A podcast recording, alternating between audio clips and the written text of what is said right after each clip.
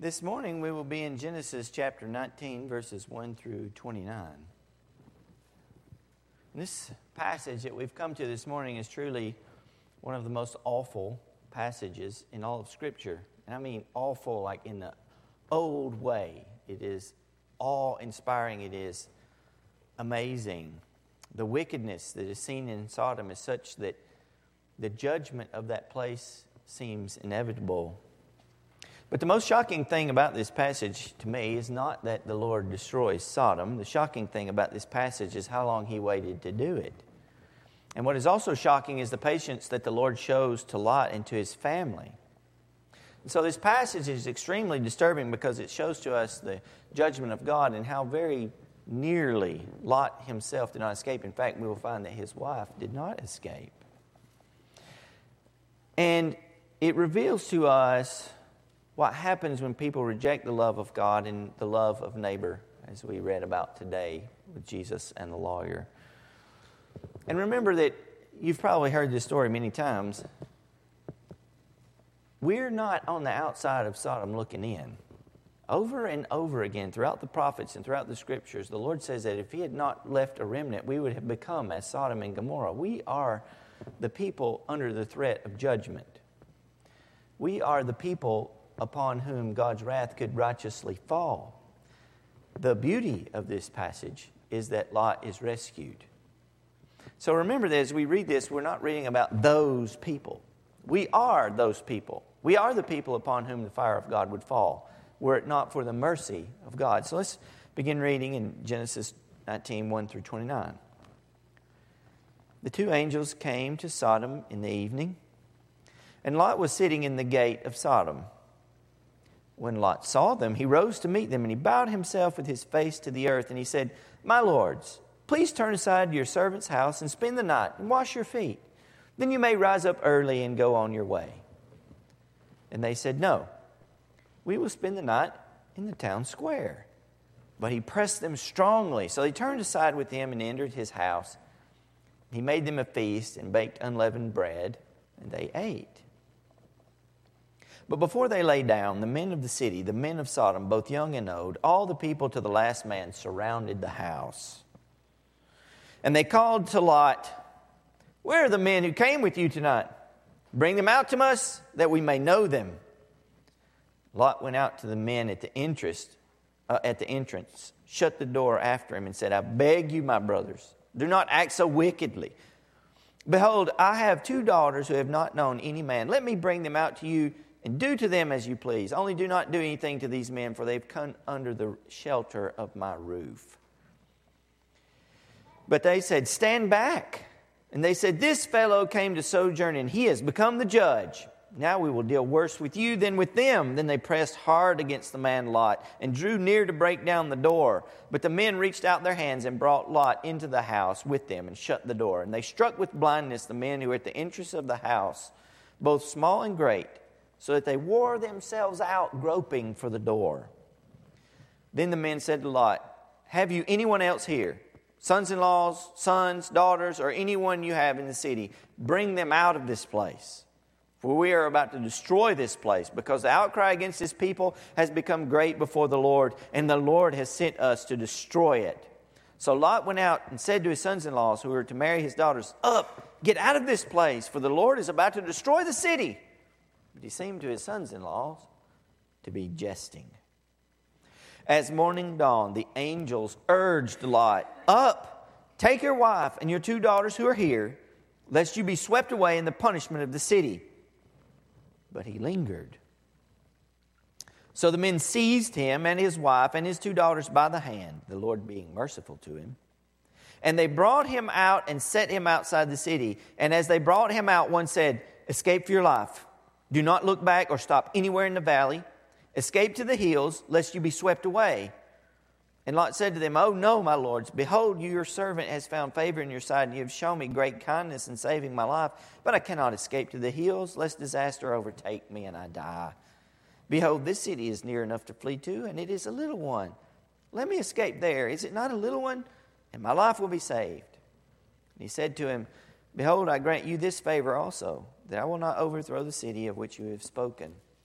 Escape there quickly, for I can do nothing until you arrive there. Therefore, the name of the city is called Zoar. The sun had risen on the earth when Lot came to Zoar. Then the Lord rained on Sodom and Gomorrah sulfur and fire from the Lord out of heaven. And he overthrew those cities, and all the valley, and all the inhabitants of the cities, and what grew on the ground. But Lot's wife behind him looked back. She became a pillar of salt. And Abraham went early in the morning to the place where he had stood before the Lord, and he looked down toward Sodom and Gomorrah and toward all the land of the valley, and he looked, and behold, the smoke of the land went up like the smoke of a furnace. So it was that when God destroyed the cities of the valley, God remembered Abraham and sent Lot out of the midst of the overthrow when he overthrew the cities in which Lot had lived. The destruction and judgment of Sodom and Gomorrah. The first thing we need to notice here in this passage is the hospitality of Lot. Two angels, these two angels we know, had just come from Abraham. And when they had come and shown up at Abraham's house, what did Abraham do? Abraham went out, greeted them, fell on his face, invited them to eat and to rest themselves in the shade of his tree. And Lot, in this regard, is much like his uncle.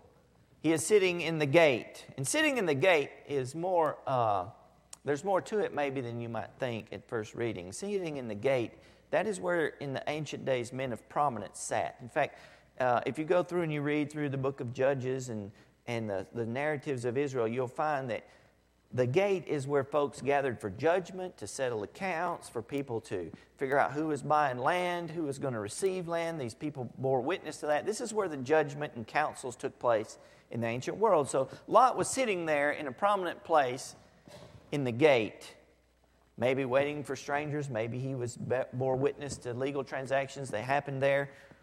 He was acting as a man of prominence. And when the, hosp- the strangers come in the gate, he immediately begs them to come to his house. He falls on his face before them and offers them water for their feet. He's going to wash their feet like a servant.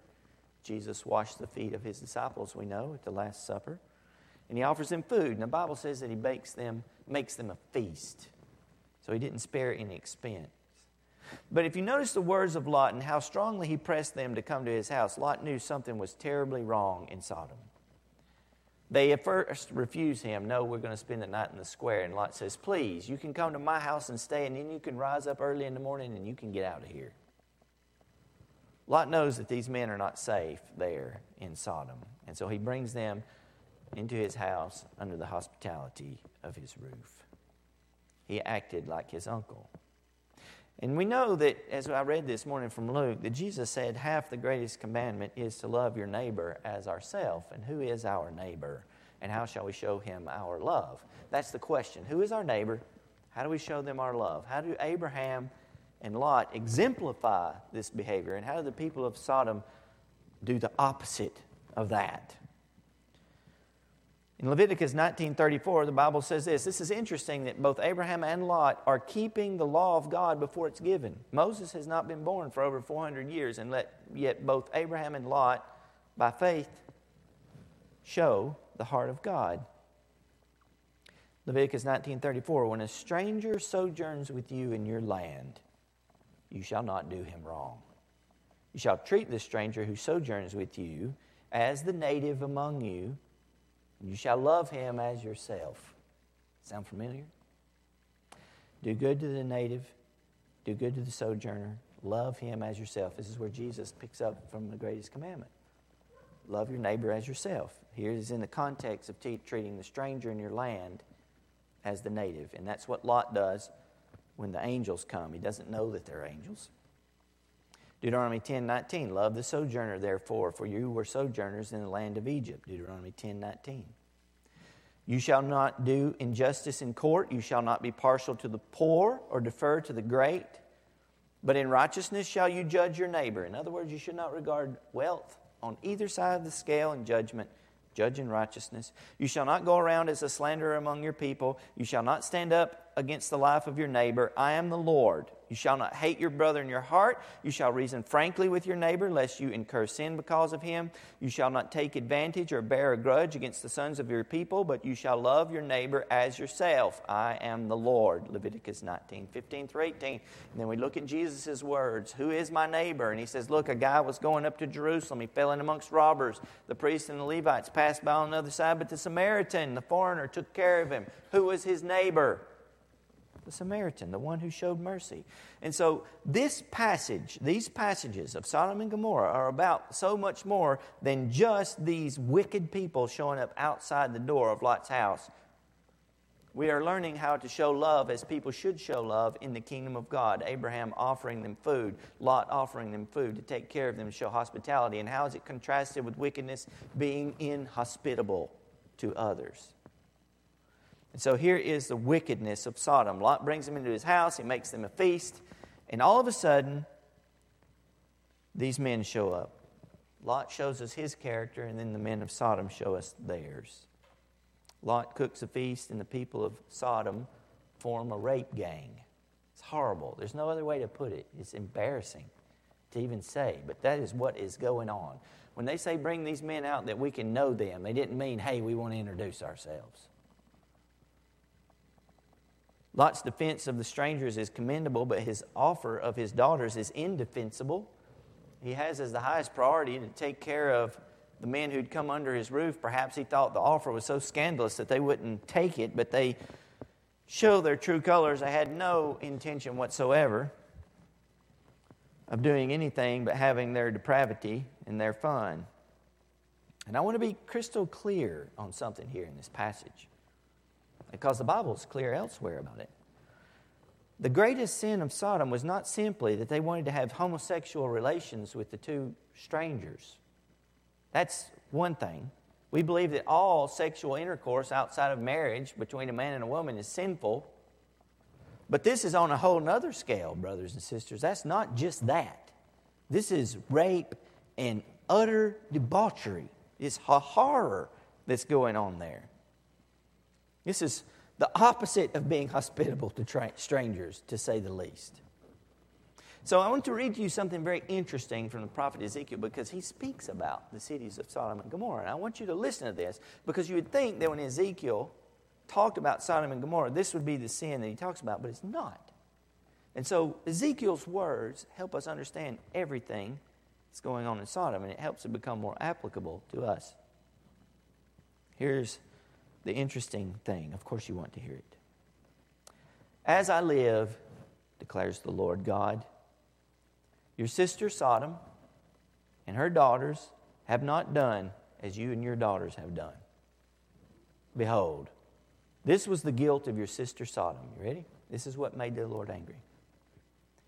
She and her daughters had pride, excess of food, and prosperous ease but did not aid the poor and needy. They were haughty and did an abomination before me, so I removed them when I saw it. Ezekiel 16, 49 through 50. Let me read that again. This is the sin of your sister Sodom and her daughters. She and her daughters had pride, excess of food, prosperous ease, but did not aid the poor and needy. Now, is that what you took from Genesis 19 when we heard of the destruction of Sodom and Gomorrah? Was the first thing that went in your mind is the reason they're doing this is because they're proud, have prosperous ease, and excess of food. The problem with Sodom and Gomorrah is they didn't care for the poor, they did not care for the needy, they did not care for the stranger that sojourned among them. And it led them to heinous, despicable acts. Pride, prosperous ease, not aiding the poor and needy. So, the temptation, I think, when we read about the destruction of Sodom and Gomorrah is to see them at their worst and say, well, this is the one thing that God was judging them for. No, this is not why God came to Sodom in the first place. He had heard from the poor and needy that they cried out day and night and were not receiving the help that they should have received from the people of Sodom. They were to care for the poor and the needy in their midst. And because they didn't care about other people's and only for their own selfish desires, God rained down fire from heaven and consumed them. And so we read about this shocking wickedness of Sodom and Gomorrah, and we think this must have been the worst place that ever was. But the Lord doesn't say that. And He doesn't say those people in Sodom. When He speaks through the prophet, He says, Your sister, Sodom. Your sister. See, Israel had the temptation perhaps that we have. They would read the stories here in Abraham and Lot, and they would read about Sodom, and they would say, That's those people, and this is us. And when the prophet of God speaks to Ezekiel, he says, Your sister. Makes it familial, makes it relational. How many times in the Bible does we, do we have to hear over and over again that we're to love our neighbors as ourselves and that we are our brother's keeper? What was the first sin ever? Well, it was eating of the fruit. But there was one that come right after that. Cain goes out in the field, talks to his brother Abel, rises up and murders him. And God says, Where's your brother Abel? And he says, Am I my brother's keeper? Over and over and over again. What's the greatest commandment? Love God with all your heart. Love your neighbor as yourself. You've spoken well, that's right. Who's your neighbor? Anybody needs your help is your neighbor. If the gospel of Jesus Christ does not transform our hearts so much that we love others as Christ has loved us, we have not yet understood the gospel at all. 1 John says, He who says he loves God but does not love his brother does not love God. Why? Because if you say you love God whom you've not seen and you hate your brother who you have seen, you don't know God. There is so much confusion in the church today about the idea of social justice. I'm going to get, if you know what, if I preached and you never got upset at me, I would be a lousy preacher. Social justice. Are we for social justice? We're for justice. social, I don't even know why we need that adjective. We're for justice. Justice is not the foundation of the gospel, it is a result of the gospel. If you don't care about your neighbor, if you don't care about the poor and needy, if you don't care about the guy who's been robbed and beaten and bleeding on the side of the road, you don't know Jesus the gospel hasn't changed your heart. We should care. Not just because God told us to, but because that's who we are. How can I say that? Because Abraham and Lot did, and they didn't have the law yet. We should be very upset at Cain when he says, Am I my brother's keeper? Every Christian on earth say, Yes, we are. I was hungry and you fed me. I was in need. I was thirsty, and you gave me water. Lord, when did we see you hungry? When did we see you naked? When did we see you without food? I tell you, when you did it to the least of these, my brothers, you did it to me. Do you think that Jesus is going to accept excuses for us not to love others? This is what happened to Sodom. They were proud, they had prosperous ease, they had excess of food, but they did not help the poor and needy. And that incensed the heart of God. And he sent his angels down there. And then they did this abomination. And God was like, Lot, get your family, get your wife, get your daughters, and get out of here. We're fixing to burn it down. Is this kind of wickedness that we see in Sodom? Is it shocking or unusual? No, over again. In the prophets, he says, If I had not left you a remnant, if I had not left you a witness, you would become as Sodom and Gomorrah. 1915 and 1923. The Ottoman Empire slaughtered between 275,000 and 750,000 Assyrians, 750,000 Greeks, and 1.5 million Armenians. 1971 in Bangladesh, they killed 3 million Bengali Hindus, 20% of the people group's population. 1994 in Rwanda, 1 million people were killed. 70% of the Tutsi tribe was wiped out in a week. One third of the Twa, 20% of the country's entire population was murdered. 1975 to 1979, 3 million were killed in the Cambodian genocide. The USSR starved to death between 2 and 7.5 million Ukrainians on purpose between 1932 and 1933, and 1.75 million Kazakhs. And of course, we have the Holocaust, which killed between 5 to 17 million people, 55% of them being Jews. When the settlers arrived in America, in the United States, there were 10 million Native Americans living on this continent. By 1900, there were 300,000. and look, that's the short list. That's the short list. This place is foaming with madness and murder and pride and prosperous ease and comfort and not caring for the poor and the needy. There is a reason that God will judge the earth with fire. Some really, really bad things have been done and continue to be done on this earth. And there is a kind of pride. There is a kind of pride that we get swept up into, a kind of nationalism for a country. And this is not unique to the United States, it's all over. And we begin to forget that our allegiance is not to this land, but the kingdom to come. And there's a struggle that goes on inside your heart and mine. What is right? What is wrong? And let me tell you, in times like that, you better get in here so that you'll wind up like Dietrich Bonhoeffer, who resisted the Nazis, and not like those evangelicals when the Jews were outside their church in a train screaming for water that they just sang louder. Dear God, that happened and continues to happen to this day. There is an ugliness in the land, a hatefulness that is not the love of neighbor. And we need our hearts to be changed to see we are kingdom people who reach out hands to every tongue and tribe and nation and not shields for any worldly government. So read the word, be changed by it. The sin of Sodom and Gomorrah is not so far off. Yes, there is sexual immorality here of the grossest kind, but that's not all that's going on there. And that's how they get to that place. That's how we get to that place. When the foundations of righteousness are overthrown, the world becomes crazy. Then, then, we are like the city on the hill. We are like the light that should not be hid under a bushel. Let's talk about the Lord and not just the wickedness of mankind, shall we? He is merciful. Abraham said, What if there's Think about this now. God knows what's going on in Sodom. Before Abraham ever prayed, this, he knows this kind of wickedness is there. Abraham says, What about if there's 50 there? And God sees the wickedness of Sodom, a stench to his nostrils. And he says, If there are 50 there, I won't destroy the place. Behold the mercy of God. What if there's 45? 45, I won't do it.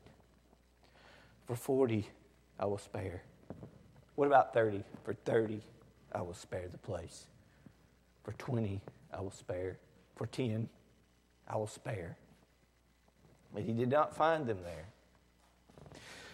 So God comes, these angels come to Lot and they say, Lot, it's over. Get your wife, get your daughters, get your sons in law, and get out of here. So he goes to his sons in law and he says, Hey, listen, we got to get out of here. God's fixing to destroy this place. And they laughed. They laughed at him. So he goes home, and the Bible says that he lingered. I don't know if he was packing too much stuff. I don't know if he was just afraid to leave. I don't know if he lost his mind because he was scared to death. I don't know what it was, but it says he lingered, and the angel said, Get out of here. Still, he lingered. This is the mercy of God. They seized Lot and his daughters and his wife by the hands and dragged them out of Sodom. And when they got them outside of the city, they said, don't look back. Don't stop running, basically. Do not stop running. Run as fast as you can, get to the hills so you won't be swept away in the wrath of God. And Lot says, I can't run that far. Lord, have mercy. Let me get to this, this one little city here. It's just a little bitty city. Can I go there? And they say, Okay, you can go there. We won't destroy that city for your sake. And he makes it by daybreak. And it says here that Lot's wife looked back and was turned to a pillar of salt. That doesn't mean that she just looked back there and saw the judgment and was killed. It means that she lingered. It says Lot's wife who was behind, she was, she was blown up in the desolation that happened to Sodom and Gomorrah because she didn't run away as she was instructed. And so she was destroyed along with that. She didn't listen to the judgment that was coming. So God is kind to Lot, seized and dragged him out and saved him and his daughters. They are granted the city of Zoar because he prayed for that. And God is being very merciful to Lot and to his family. They are told not to look back. I want you to look, though, at who can look. It's Abraham. So it says that they can't look back, and when she does, she's turned to a pillar of salt. But in verse 23, it says, The sun had risen on the earth when Lot came out to Zoar. Verse 26, his Lot's wife behind him looked back. She became a pillar of salt. But Abraham, Abraham went early in the morning to the place where he had stood before the Lord and looked down toward the city of Sodom and Gomorrah and toward all the land of the valley, and he looked. Behold, the smoke of the land went up like the smoke of a furnace. The righteousness see the justice of God. The Word of God says in the book of Revelation that when those who are in hell are in torment, that the smoke of their torment rises like a smoke of a furnace before the throne forever and ever.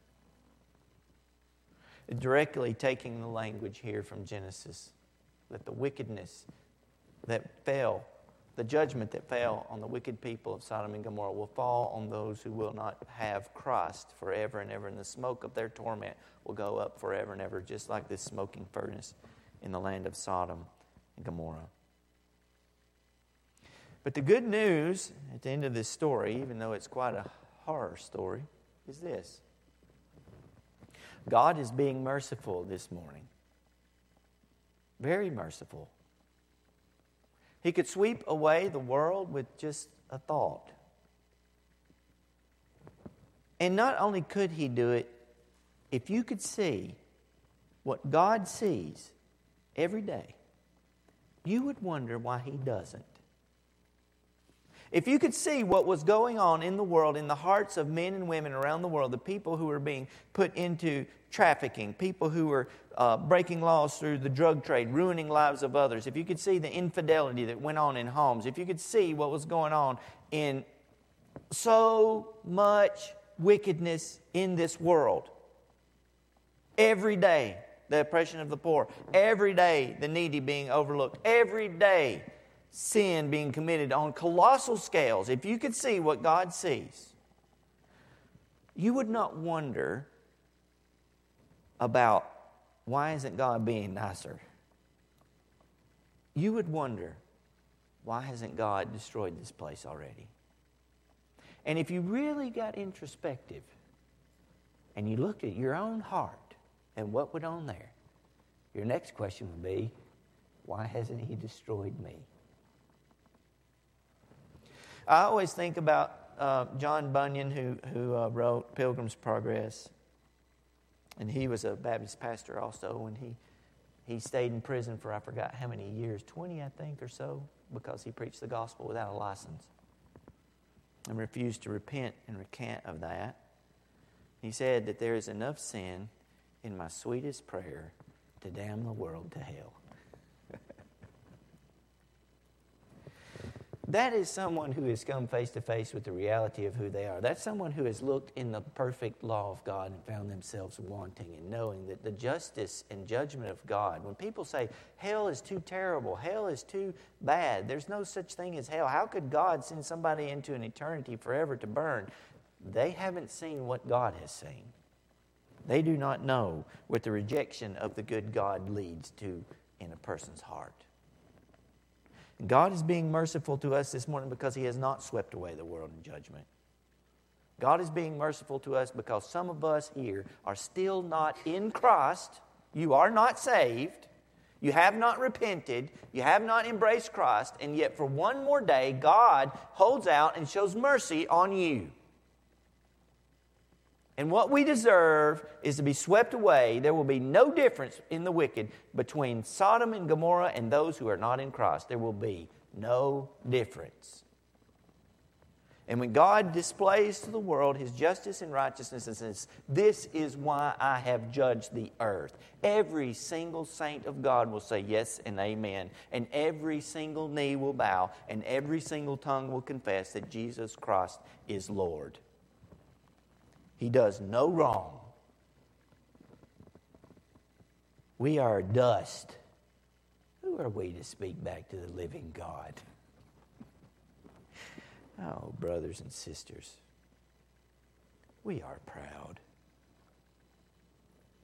we need to be humbled by the grace of God.